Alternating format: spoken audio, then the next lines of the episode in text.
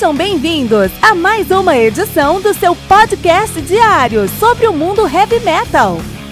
Esse é o Metal Mantra, o podcast do metal sagrado. Lembrando que você pode nos mandar suas perguntas, sugestões, críticas, correções, elogios ou quaisquer outros comentários no nosso e-mail metalmantrapodcast@gmail.com.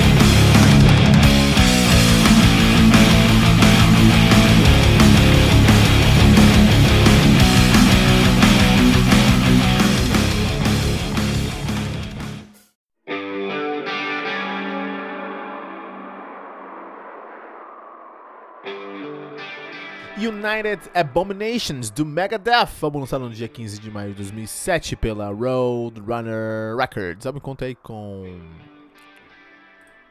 11 músicas, totalizando 47 minutos de play. O Megadeth, que são deuses do speed thrash metal, atualmente mais um heavy metal, nativa desde 83 lá de Los Angeles, Califórnia, pararam em 2002, voltaram em 2004, nativa desde então. Estamos começando a terceira semana né, falando sobre Megadeth aqui, é mega, a maratona, aqui é maratona. Nossa terceira e última semana falando sobre os últimos cinco álbuns da discografia Megadeth, aqui no Metal Mantra. E vamos falar hoje sobre o icônico uh, United Abominations. A formação desse álbum aqui foi nosso querido Dave Mustaine na guitarra e no vocal, Glenn Drover na guitarra e no backing vocal, James Lomenzo no baixo e backing vocal e Sean Drover na bateria percussão e vocal. O Lomenzo que tocou no Deal Disciple, né? Ele tocou lá no Deal Disciple. Acho que ele tocou nos lugares, deixa eu ver. Ele tocou no Deal Disciple, ele tocou no X-Drive, ele tocou no Black Label Society, isso mesmo, ele tocou no Black Label Society. Atualmente ele toca no X-Drive e no Sweet and também. Muito bom, James Lomenzo. Vamos lá, é, antes de falar sobre esse álbum em si, tem que falar sobre algo muito, muito importante que aconteceu aí entre o final de 2004 e 2005, que foi The System Has Failed, onde o Mustaine falou, vai acabar o Megadeth, o último, último álbum, último turnê e acabou.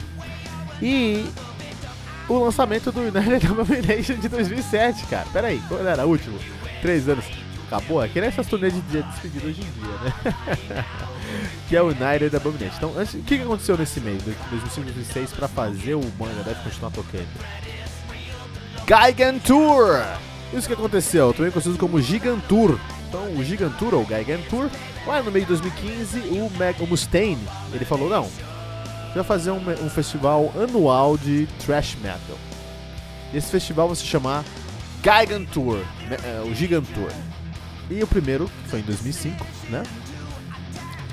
Foi é, com o Dream Theater, Nevermore, Anthrax e Fear Factory. Olha aí, cara. Tem muitos outros bandas também, mas esses eram sideliners, cara. A galera ficou maluca, maluca, maluca. Os caras tocaram aí em Montreal, tocaram em Vancouver também é, gravaram esses, esses shows para fazer um, um, DVD e depois eles e lançaram esse DVD. Esse, esse, esse festival foi uma mudança, foi um game changer que mudou totalmente a história do Megadeth. Porque, meu, colocou o Megadeth de volta no mapa, assim, entendeu? É, comercialmente falando, e eles aprenderam aí o valor de featuring, né? De participações de outros artistas. Olha legal, isso é muito, muito bom, né? Uh, depois do Gigantour, eles fizeram em outubro o, uh, uh, o Black the Mail, eh, Black the Universe World Tour. E eles anunciaram para 25 mil pessoas no Pepsi Music Rock Festival em Buenos Aires, num estádio chamado Obras Sanitárias. a Argentina tá aí pra isso, né? Eles anunciaram que o Megadeth ia continuar a gravar, ia continuar a fazer turnê, cara. Esse Mustaine, cara, olha aí. Em 2006, o James McDonald saiu do Megadeth porque ele disse que teve diferenças pessoais, logicamente. E os caras trouxeram aí o, o, o, James Lomenzo, que tocou no Black Label Society, no Devil Rock, hoje toca aí no, no, no, no Drive X, por exemplo, né? E ele começou a fazer baixo com os caras e o primeiro show deles foi logo no festival Uh, Dubai Desert Rock Festival. Olha aí, eles tocaram com Testament nesse festival.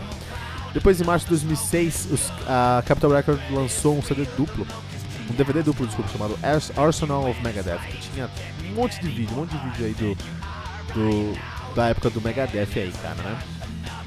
E depois eles voltaram a, a, a, a fazer, em 2006 aí, o seu Gigantour, no terceiro, no, no, em setembro de 2006. E aí o Megadeth trouxe, mas não era mais só thrash metal, era metal. Então os caras trouxeram aí o Lamb of God, o Opeth, o Arch Enemy, o Overkill, o Soulfly, o Caliban. Isso é um festival de respeito, cara. Isso é um festival de respeito. E o Gigantour mudou totalmente a história do Megadeth. Em maio, de 2000, em maio de 2006, o Megadeth anunciou que está terminando o seu 11 álbum, o United Abominations, né? Ah, estamos só colocando alguns pontos específicos. E quando esse álbum saiu, o, o Mustaine falou: Olha, o mundo tá precisando aí de um bom álbum de old school, entendeu? E eu acho que eu entreguei esse bom álbum de old school. Desculpa, Mustaine, não é um álbum de old school, não, cara. United Abominations foi a primeira vez que o, o, o, o Megadeth teve ali na sua formação o Glenn Jover, Sean Jover e James Lowenzel. Você já pode saber que foi a última vez que eles fizeram isso também. Formação muda no final desse álbum, pra variar, né? É, nesse álbum interessante tem o primeiro dueto feminino aqui do Mustaine, a história do Megadeth. Eles tiveram lá, uma, eles fizeram uma versão pra Tulemunda, Tulemunda Set Me Free. E nessa versão eles trouxeram a Cristina Scabia, a vocalista do, do Lacuna Coil, pra fazer aí um, uma, um dueto muito interessante. Teve um grande sucesso uh, uh, de, de vendas, o United Abomination, que garantiu o Megadeth aí mais alguns anos na, na estrada, até hoje, tá, na verdade, né? Os caras na estrada aí. É, e eles começaram uma turnê norte-americana, onde eles tocaram com o Heaven and Hell, com o Down e com o Machine Head, né? Depois eles foram convidados para um festival de verão na Europa. E aí depois eles voltaram para os Estados Unidos com uma turnê que eles chamavam Tour of Duty em novembro. E aí em novembro eles tocaram aí com Statics X, com Devil Driver e com Lacuna Coil. Olha aí, muita coisa, hein? Já, os caras entenderam que tem que expandir. Em 2000, janeiro de 2008, o Glenn Drover, guitarrista, falou: Não, não aguento mais tocar no, no, no, no Megadeth, eu não tô muito cansado desses turnês que nunca acabam, eu quero ficar mais tempo com a minha família.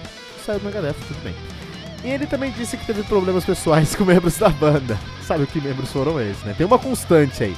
Tem uma constante, só fazer as contas aí. E o Drover foi substituído pelo Chris Broderick. Então o Drover que era lá do, do King Diamond. Eu acho que o, o Mustaine ele tem um faro bom pra guitarristas aí. É, o Drover saiu e eles trouxeram o Chris Broderick, que tocava só no Jag Panzer, um dos meus nomes prediletos de, de heavy metal. E também já, toca, já, to, já tinha tocado no Nevermore, que é um dos maiores fenômenos do, do metal americano, Nevermore. Um dia vai fazer uma maratona Nevermore aqui, né? Uh, o Broderick, é, ele fez. O, ele só tocou na, no finalzinho da turnê, né? Em, de 2008. Mas aí depois ele foi é, oficializado como guitarrista da banda, né? E o Mustaine olhou pra todo mundo e falou: Ó, oh, esse aqui é o melhor guitarrista que o Megadeth já teve. Se a gente parar pra pensar, cara, é, realmente, o, o, Chris Broderick é um, é um, guitarrista incrível, né? Mais tarde, naquele ano, lá em, em fevereiro de, de, 2008, eles voltaram com o Gigantour, né? Com 29 datas nos Estados Unidos. Olha, o negócio tinha ficado enorme. Dessa vez eles, eles, eles optaram por colocar um line-up do, do, do, festival menor, para todo mundo ter uh, shows maiores. E eles tiveram o In Flames, o Children of Bodom, o Jump for a Cowboy e o High on Fire nesse álbum, cara. No finalzinho de 2000, desculpa, em junho de 2008, eles continuaram a turnê na América do Sul e no México. E no final do ano, lá em setembro, eles lançaram um álbum, um compilado lá, um Anthology, Set the World Afire, com uma compilação lá do Megadeth, né? É, e de verdade, o United, United Abomination é um trabalho de guitarra espetacular, cara. Assim, você é guitarrista, você precisa ouvir o United Abominations, cara. É, não é old school, mas vai passar longe de old school, não sei da onde o Mustaine tirou essa ideia, porque não é old school, passa longe.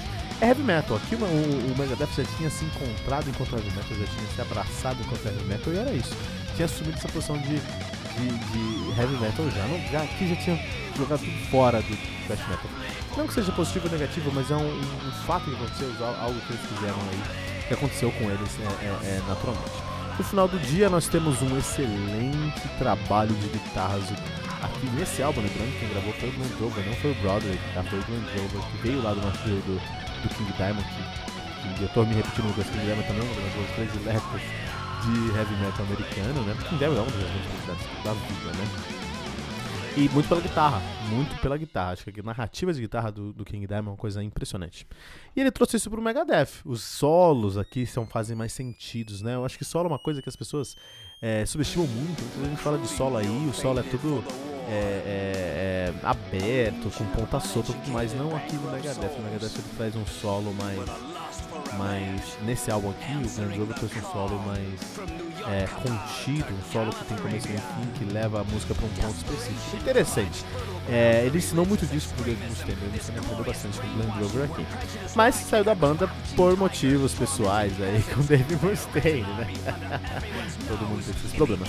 Amanhã nós falaremos sobre Endgame, 12 álbum dos caras aqui no Metal Mantra. Então não deixe de compartilhar esse episódio com todos os amigos que escutam Heavy Metal, que são fãs de Megadeth que querem conhecer sobre Megadeth, usando a hashtag, hashtag Metal Mantra.